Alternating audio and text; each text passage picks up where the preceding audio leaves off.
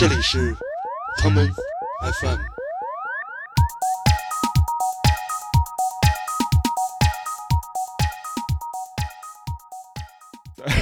这女孩是一个是望京的共享单车，好吧。我相信心生嫉妒不是坏事儿，而是一个天才他必定有的一个特质。然后那师傅过了十分钟，从厨房后厨拿了五斤活虾和一对 CDJ 出来。这女孩是不是后来变性了？然后她开始做 hip hop 音乐，起了一个名称叫 DJ 卧底。就是说，呃，只有王凯愿意开启它的时候，它才可以。就是它里边有一个微型的摄像头。结果我们出去了达达的门口，在门口外面看到有大概三百多个人都在一起抽烟。我是最后一个才知道，我是一直被蒙在鼓里的一个人。选了这么一首特别有情感的歌，是因为我们今天的节目是 Come FM 的一个全新的系列，叫做《王凯的故事》上集。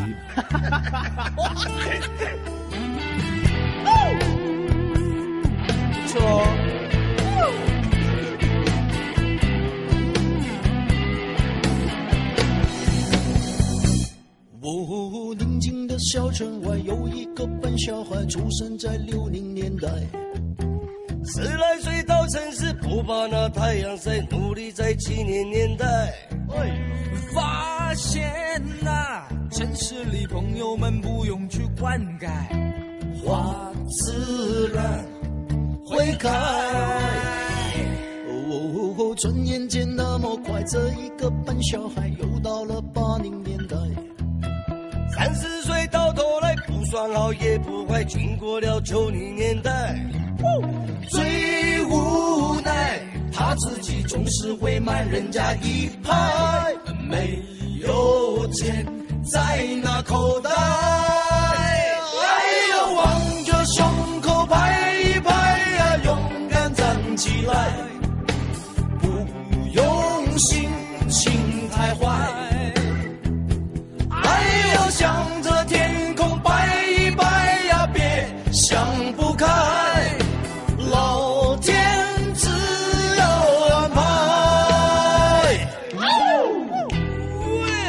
快没电了，待会儿咱录一半找电池的。嗯，喂，小点声，你再来一下，我听听。喂喂喂，哎，可以可以，开始了。嗯。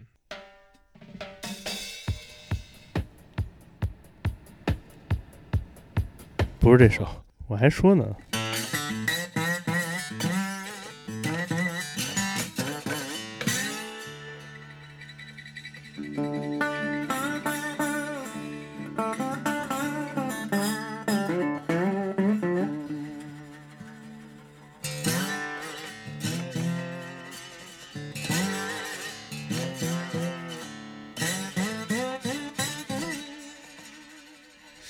废品，易拉罐儿、旧冰箱、旧电脑，废旧 turntable，废旧朋友。来自山西运城，下面有请我们所热爱的。王凯。别拉屎了，王凯，赶紧过来。我们再听一会儿悲伤的音乐。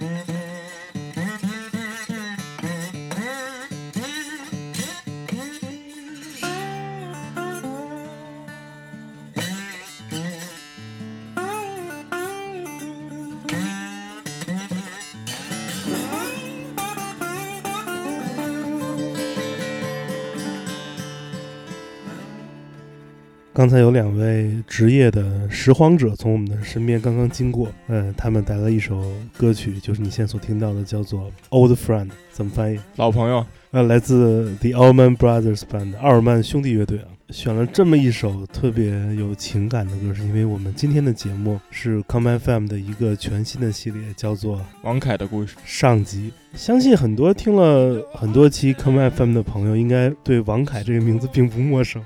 如果你也有幸听过很早之前的坏蛋调频，你更加应该知道这个如雷贯耳的名字。如雷贯耳。对，所以我们呃今天呃我们还没自我介绍呢，是吧？哈，我是建崔，大家好，我是关车。我们两个人今天给大家来讲一讲这个星球上最伟大的音乐人王凯的故事。咱们就从王凯还没有来到北京之前的故事开始讲？我还以为要从受精卵开始聊起呢。那可能知道不太多这事儿啊。呃，我们为了做这期节目呢，为了还原史实、尊重历史、尊重音乐的客观发展必然规律，我们在百度百科、呃维基百科等等等等所有百科都已经将有关王凯的那些条目删去了。为什么呢？因为他们写的不对，是吧？因为我们的消息也必须得是独家的。那当然，所以我们为了尊重历史，今天节目所介绍的关于王凯的故事，绝对是第一手的、最真实、最详实的资料，来向我们这位老朋友表达敬意。一些爱意，一些敬意，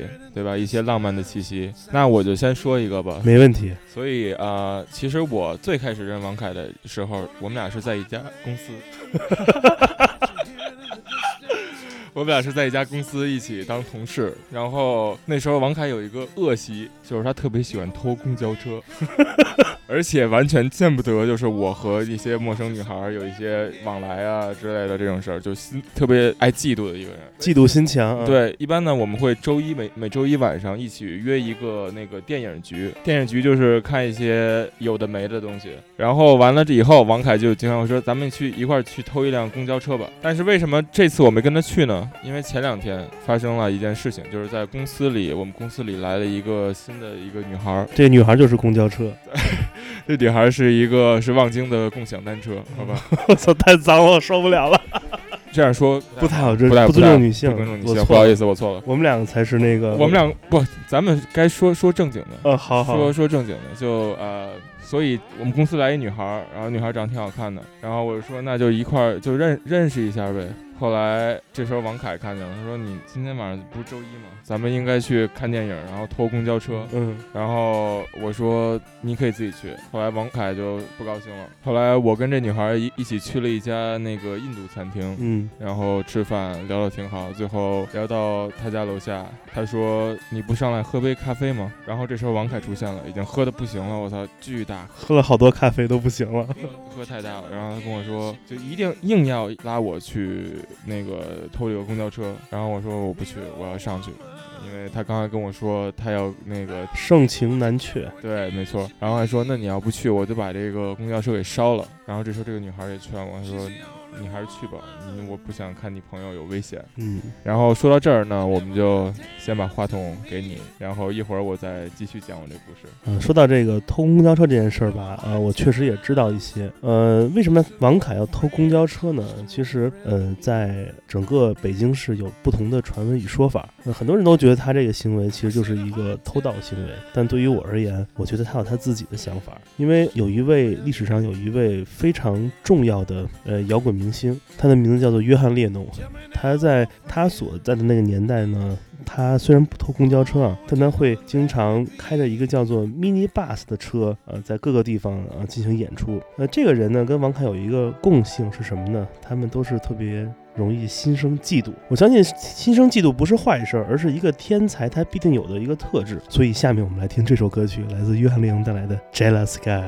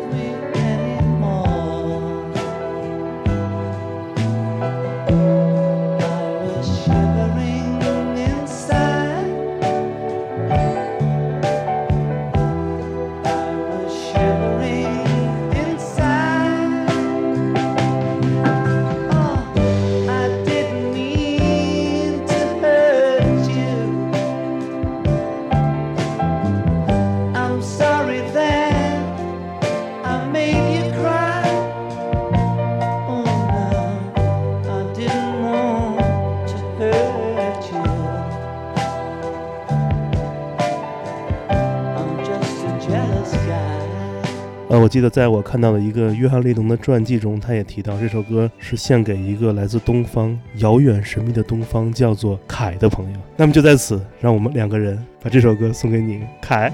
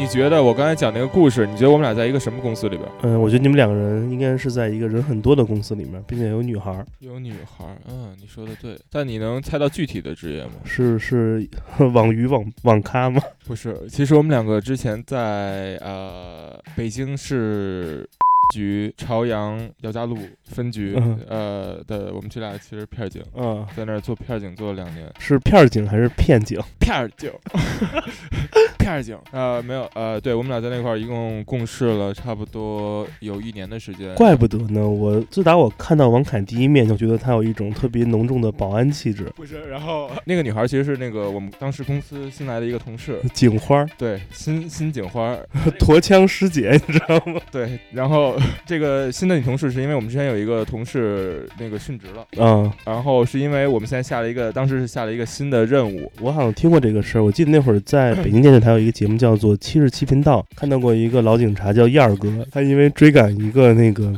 呃身高像姚明一样的一个一个那种惯犯吧，然后不幸最后倒在了这个是吧保卫人民群众的第一线。对这个故事开始呢，刚才没有说开始，只说我和王凯是怎么认识的。但最开始这个事情的开始是什么呢？是当时我们去一个国外的城市办案，嗯，然后当时这个城市有一个新的条款，他们就是要把这个城市最大的罪犯给他一个社会服务的机会，OK，所以就把他安排在了当时那个城市最大的冰激凌厂里。嗯但他是一个毒贩，嗯，你知道吗？都玩冰的啊，毒贩去了一个冰激凌厂。嗯然后要管这个冰激凌厂，然后并让它运行起来，是这样。所以我们当时是和这个女孩一块去破这个案，对，我觉得这案子一定很冷。不冷，不太冷，不太冷。然后反正最后最后的结果是王凯救了我，王凯救了我。英雄救美，你就是那美。王凯救了我，因为其实随着这个故事的发展，然后我是最后一个才知道，我是一直被蒙在鼓里的一个人。嗯但是这个女孩她是一个卧底，嗯她是这个冰激凌，就是管冰激凌厂的这个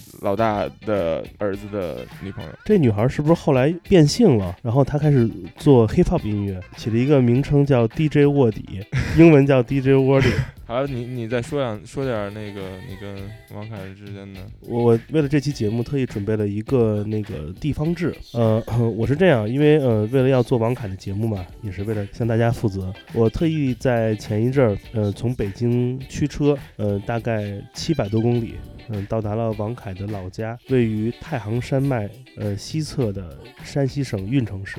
呃，王凯就是从这个运城被运出来的 这么一位 old friend。然后到了当地呢，我对这当地文化并不了解啊，在我心中，这山西的刻板印象就是吃面条加醋，对吧？嗯，还有什么有各种什么肉是吧？结果到了我我才知道，其实原来运城这个地方啊真的是藏龙卧虎。为了搞清楚运城为什么可以孕育出来这么一位优秀的音乐人才，我在当地的一些呃图书馆、一些些古代书籍、古籍珍本的书店里面买到了一本有关王凯家族的地方志这样一个记载。我这里面呃刚刚也从书包里掏出了这本线装的已经发黄了的这本那个地方志，你看看还都是这种，这叫什么卷轴是吧？这是卷轴，这就是一本上古卷轴，来自于运城。这这用完了也不就也就没了，用完了肯定就是没了给大家。念一下，其实呃，这都是写的都是古文和那个当地的这些土话，比如说这个，你看这个山西话我也不会读啊，大概就是什么 I have a dream，就是这种什么意思，我就给大家翻译成普通话吧，为了比较好理解。实际上，那个王凯是一个名门之后，呃，你从他的名字就能看出来，呃，他的祖先其实是一位在我国历史上虽然被后人饱以各种各样批评，但是确实在中国近代历史上留下了浓重一笔的这样一位历史人物，他就是袁世凯。那么袁世凯当年想重新称帝嘛，要当这个新中国的土皇帝，但是他最终还是失败了。但是袁世凯的家人，他的后代呢，为了躲避战乱，就逃出了北京，来到了山西运城。他们想，我又不能再姓袁了，我要再姓袁，大家都知道我们是袁家的后人了。于是他们心想，我们改姓王吧。呃，不是王八啊，不是那个可爱的小绿色动物国安队的那个队徽的王八，而是姓王。为什么呢？因为袁世凯想当国王，所以就叫王。所以他们会在自己的家族中选择最优秀、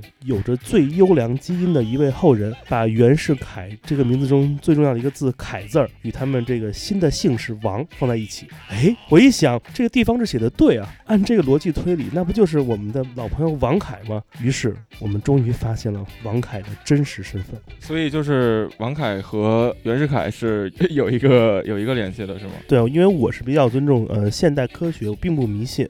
我相信王凯不是袁世凯的这个转世，但是他绝对是有血缘关系。所以你觉得就是王凯后来和我出现在一个警察局，是跟这个有没有什么？我觉得他就是微服私访，哦，体恤民情，讲述老百姓自己的故事。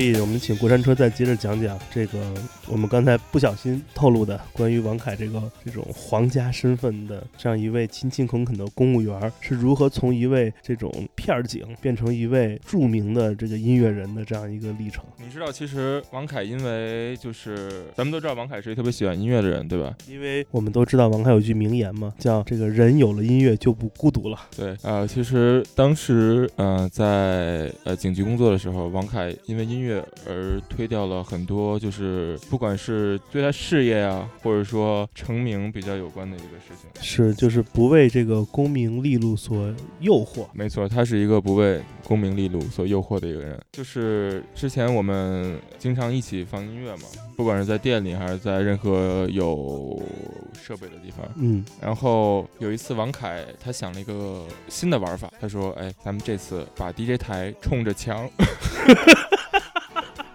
傻 然后他说咱们对着墙放，就是说在 Black 嘛，然后自动门是开一下关一下，开一下关一下。然后王凯的就是他放音乐的时候投入，嗯，这个我觉得见过他放音乐的人都看过他有多投入。嗯然后我们也狰狞的面孔。对狰狞的面孔给了墙，但是你知道王凯很喜欢就是婀娜的扭动自己的臀部。嗯，小屁股。小屁股，对，然后就那天就我俩在店里，我看着他放，然后我说那对面买瓶啤酒喝吧，嗯，外边抽根烟喝着酒。这时候有一个大概 就是一米九，然后一看就是那种健身教练的，嗯，那就跟燕儿哥差不多的身材了。就路过了，你知道吗？然后他往店里看，之后你知道，你知道有人一过那门，那门自动门就咔就开了，嗯一开一关，一开一关，然后这一开一关，他这个节奏就随着王凯的身躯的扭动，就是像一个你知道剪影，对，像一个剪影。然后这时候我说：“哎，您您您您是要买盘吗？”他说：“他说没，我就看看。”这男的又在那看了，可能差不多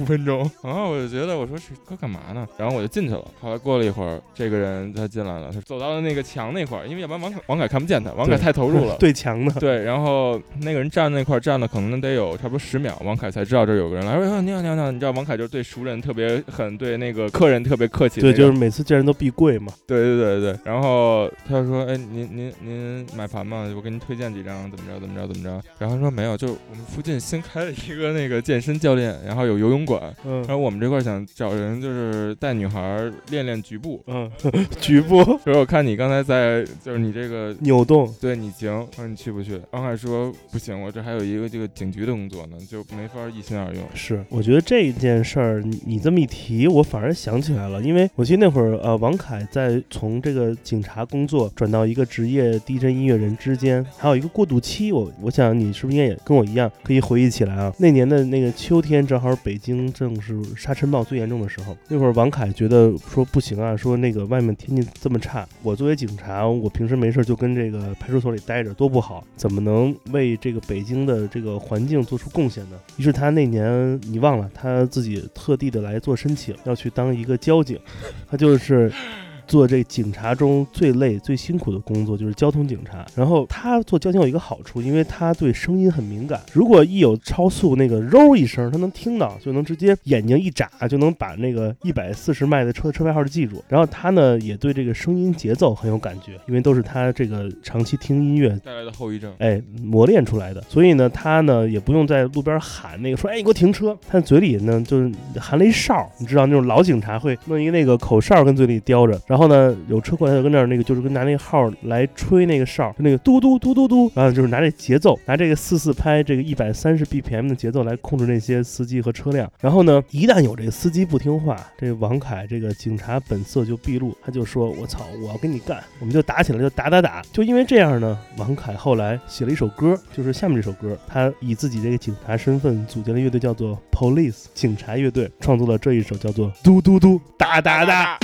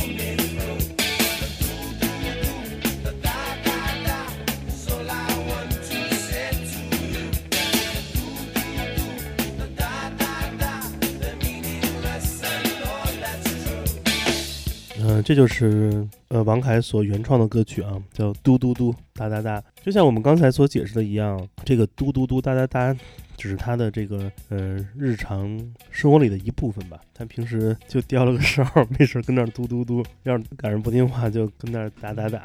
所以警察工作其实也挺枯燥的，对吧？所以这个相信看到别人能跟警花约会，这个内心一定是有着很多扭曲的一面。对，就是因为其实你想长在这么大的一个家族里边，其实他自身的那种骄傲，你能感觉到吗？还要抑制自己。对他就是，其实他很嫉妒，他也不会表现出来，他也有时候会做一些让你比较生气的一些事儿。所以我们就来讲讲王凯平时一些比较阴暗的一面。当然了，我们要很积极的来看待他的这样的，你知道这是人之常情。对，人之常情，都是人之常情。那我来讲讲，太脏了，我都不想讲。哎呦，没办法，因为我们今天讲的全是真实的发生的事儿，虽然有些不堪难，免就一下就是那个感情，就感觉回到了当时的那个状那况里。一瞬间对，真的是很奇妙。就是是这样的，有一天早上，呃，那会儿还是大概我在北京的时候，你还记得吧？三四年前，有一天早上起来，应该是周六的，都快中午了，十一点多，我这一起床睁眼，我现在我左边看到了王凯的后脑勺，我说这傻逼昨天是不是又喝多了，所以就是躺我床上了，没介意。然后我就想算了，我赶紧那个向右边转吧，再眯瞪一会儿。结果往右边一转，我一看，怎么过山车也在我旁边？我当时整个人就懵了，因为那会儿你俩还都睡着呢，就只有我一个人醒了。然后我就觉得我操，我应该怎么办呢？就是因为我完全喝多断片儿了。我只记得前天晚上咱们就是去听这个王凯的这个 DJ Police 的身份的这个处子秀，对吧？第一次打碟，对对对，我记得当时我们，我们先不说这早上起来这个比较尴尬的画面，我们先追溯到这个黑暗降临之前的那一个夜晚。我记得那会儿那个是王凯第一次去达达放音乐，我跟过山车我们两个那个吃完饭去去过去看嘛，结果我们俩到晚了，我们当时特别担心那个我们错过了王凯的演出，但是我们到达达门口之后一看，发现门口没有任何人在抽烟，我们想，哎，那应该不是王凯在放吧？所以我们进去了，我们发现果然王凯正在后台准备呢，就跟那儿你知道那个接各种线，准备唱片，然后特别认真的掏出他有一个红色的小笔记本，上面写他自己的那个要放的这个 set 的每首每首曲子的这个 BPM，然后怎么接什么各种什么技巧都写好了。结果发现那个达达老板说这个 DJ 台今天不开灯啊，他就那本就没用，就就揣屁兜里了。然后我们想哦，那正好这个没有错过，没给他丢人。结果呢，我们俩你记得咱俩一人买了一杯那个那个沃勒感红牛，就跟那儿等着要看他那出资的秀，然后我们就等他，等他一上，王凯就开始放他自己非常标准的他自己喜欢的那些，就是按照他的话讲叫迷你帽，对吧？那些 minimal techno，然后他一放，我们两个人就觉得啊，这个是王凯的 vibe，我们就在前面跳舞。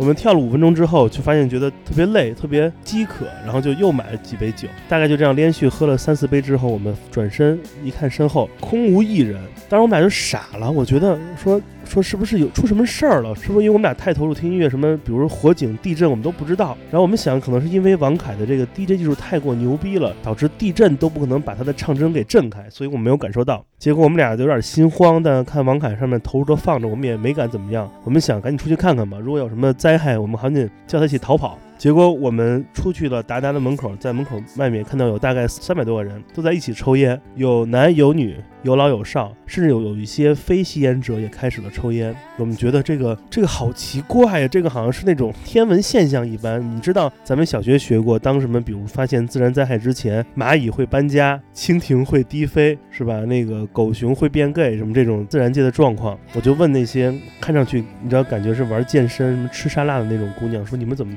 怎么在 这儿抽烟？然后那个姑娘跟我说说，哎，你不知道吗？这北京只要这个人一放歌，大家都出来抽烟了。那天晚上后来咱们几点走的来着？我记得我那会儿都喝太多了，后来你先走了，然后王凯，我我等王凯，然后他把东把东西收拾收拾好以后，我记得我我还给你留了把钥匙，对对？嗯，等着收拾好，我说行，咱去建崔那儿呗。他说他说你跟我走，我说去哪儿啊？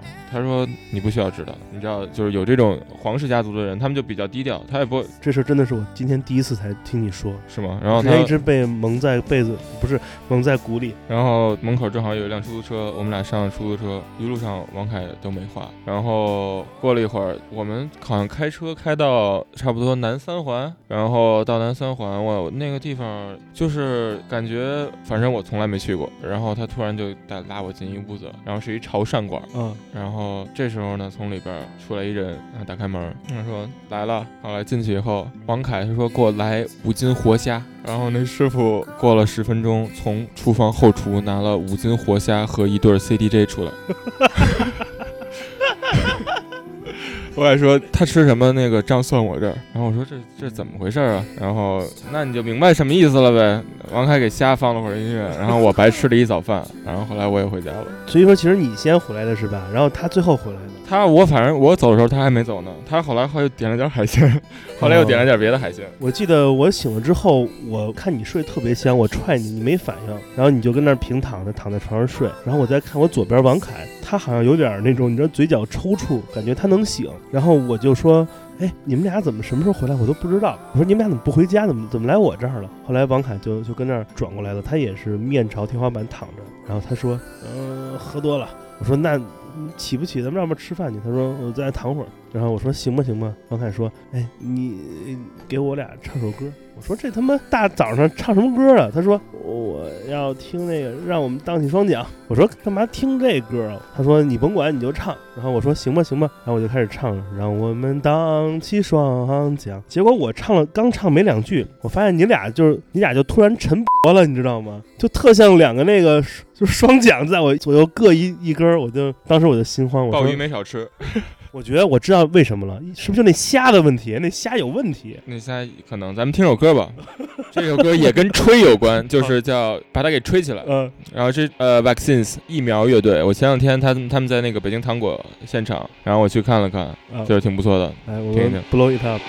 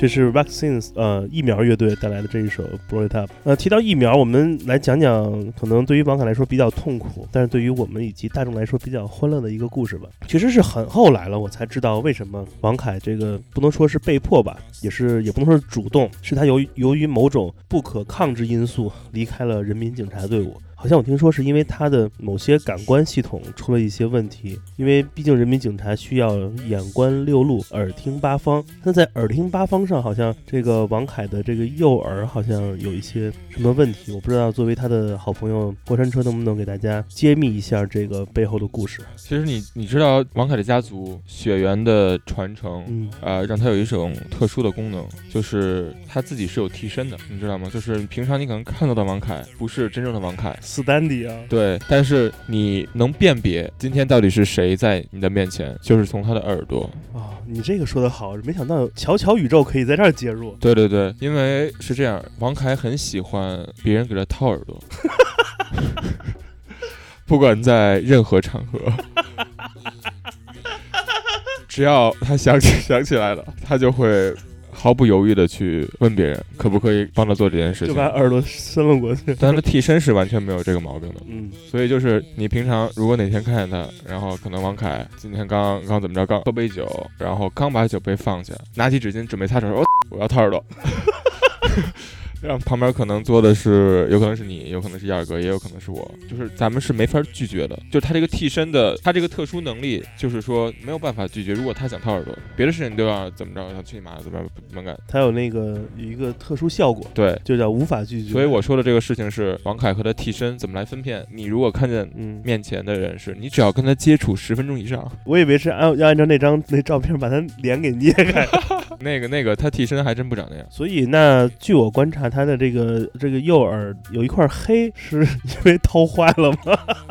不是，他那个右耳的黑其实是有具有一种特殊能力的，OK，就是说，呃，只有王凯愿意开启它的时候，它才可以。就它里边有一个微型的摄像头，就是就是咱们了解的王凯，可能是就是你平常你看他，你觉得很低调。嗯，第一个给你的感觉是不是低调？是的，像不像一个做音乐的人？非常像，话不多，嗯，人狠，人狠话不多，然后就是不怎么表达自己的情绪，嗯，然后永远都是很冷静。但是呢，因为他不想，就是说他觉得你看到的他是不重要，没错，他只在乎自己眼里的他，嗯所以他耳朵里的这个黑色这个点儿是可以开一个摄像头，这个摄像头呢可以投到他的面前，然后是自己可见。就像 Google Glass 一样。，对，所以大多数时候王凯的生活是在注视自己的嗯，一个环境下自我观察，对，比方说走在路上啊，今天天气不错，然后看啊，我和这个美丽的天气在一起，很好。感觉非常奇妙。然后去一个宠物店看看一些小猫小狗，说啊，我和这个动物在一起的这个景色我还以为看看那黑猫警长，很好。然后可能去吃一个饭，和美食在一起。他说啊，你看我和这个美食在一起多好。但有的时候呢，他可能会经过一些，比如说一个一些破旧的垃圾站，一些让人作呕的地方。嗯，他可能过去以后，在那块儿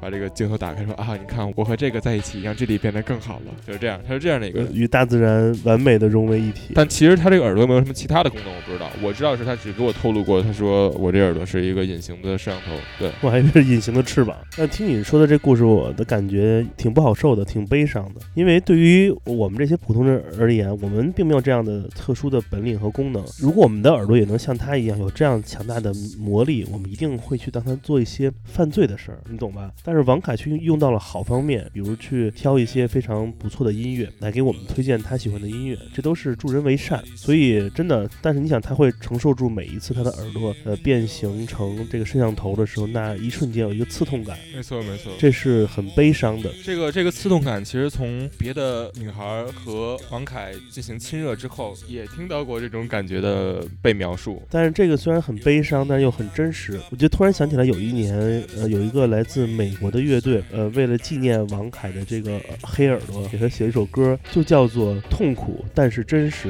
所以我们来听这首歌，来自米塔利卡带来的《Sad but True》，呃，送给王凯的耳朵。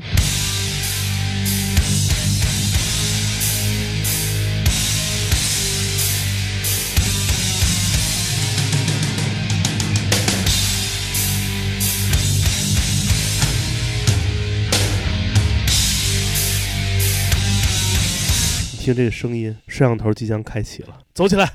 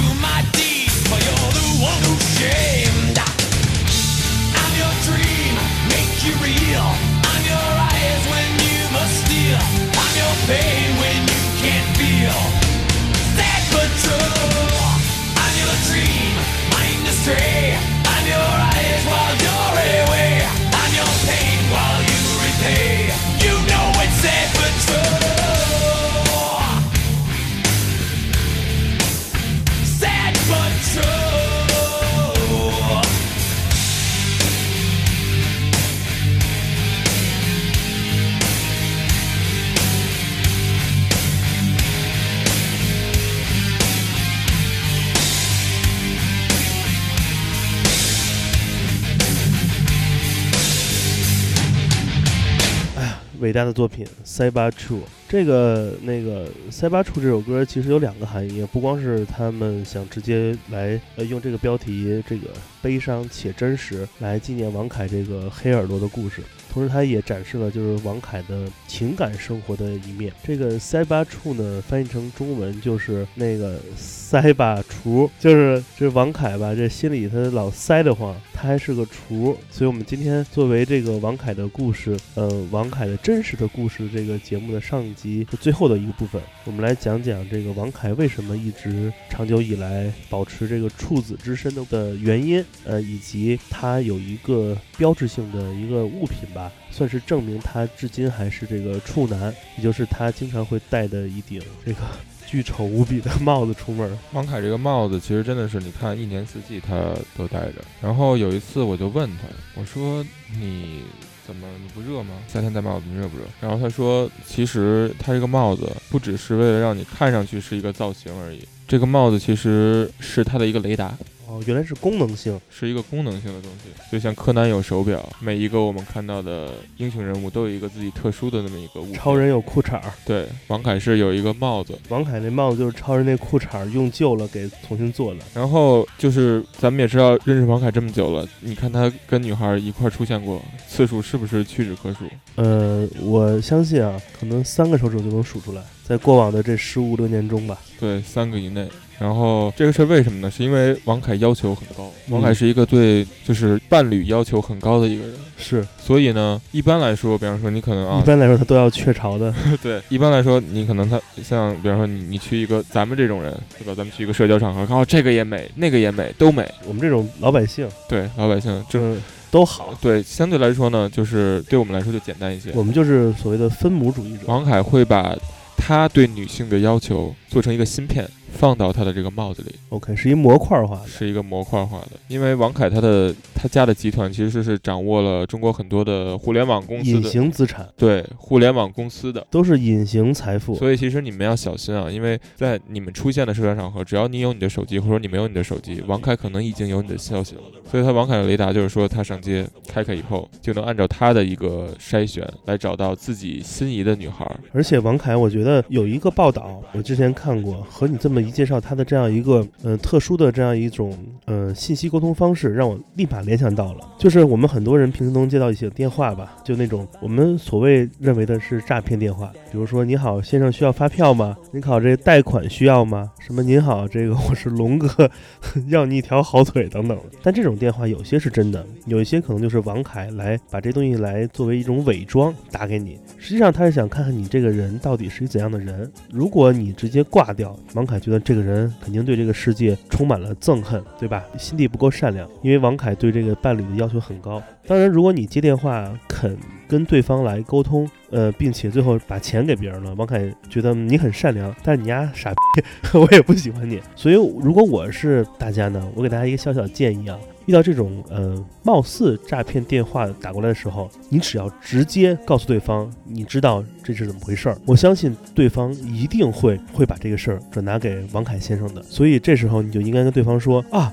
哇。啊，是您啊！你好，你好，呃，您这样吧，我我现在告诉您这个王凯王王老师的电话号码，啊幺八六幺幺几几几几几几，你打给他，你就打给他，你告诉他，就是这些事儿他都能办掉。所以你只要把这个王凯的手机号呢，呃，告诉给这个来电方，王凯就会知道啊、你这个人很懂这个王凯的心意。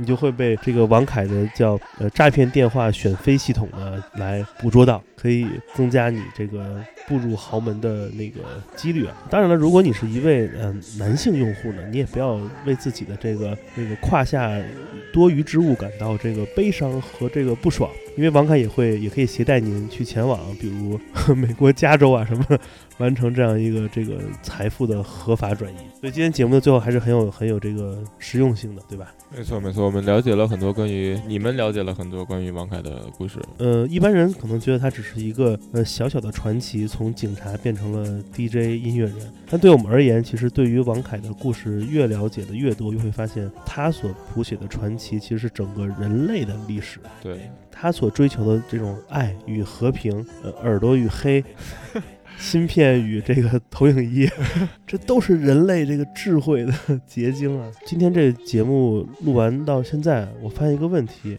就是咱俩这个麦克风的距离离我们的脸越来越远，好像是因为我们两个人的鼻子越来越长的缘故，也有可能是王凯快来了，他对这个声场一些这些东西的控制，磁场有些控制。对对对，所以我们觉得我们还是得关掉，要不然就是塞进嘴里要出不来就麻烦了。哎，但是如果呢，我们因为这个节目惹到了王凯及他的这种势力范围呢，我们两个人也比较害怕。有一个方法可以，可不可以让大家帮我们？就是咱们不是有一群嘛，嗯对吧？我们可以让大家来加这个群，你可以来帮我们把这个王凯的秘密就是散播出去，这样知道人越多呢，他就不知道该到底抓谁了，我们俩就安全，我们俩就可以藏匿在这个人山人海之中。没错，那怎么加这个群呢？你可以添加呃我的个人微信，也就是剑崔的汉语拼音全拼，我会把你拉到这个群里。我操，太傻逼了！你是谁啊？我是剑崔的爸爸，你妈啊！好了，那个幸亏我们录的早啊，王凯来了。就这样，那个这期就这么着吧。我是剑崔我，是关车，嗯、大家拜拜。我们今天做一首歌啊，来自爆小子乐队带来的这个《红彩妹妹》。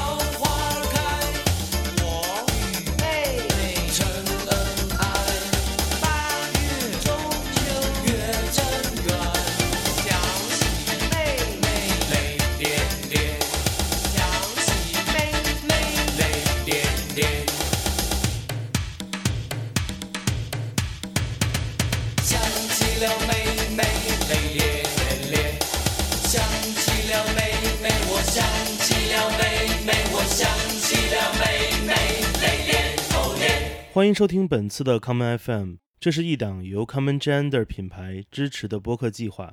我们将会在每个周三、周六、周日进行三次更新。如果你想了解更多情况，欢迎查找并订阅 Common Gender 的微信公众账号。具体的添加方式，请查看各大播客平台每期节目推送的文字信息。谢谢，让我们下次再见。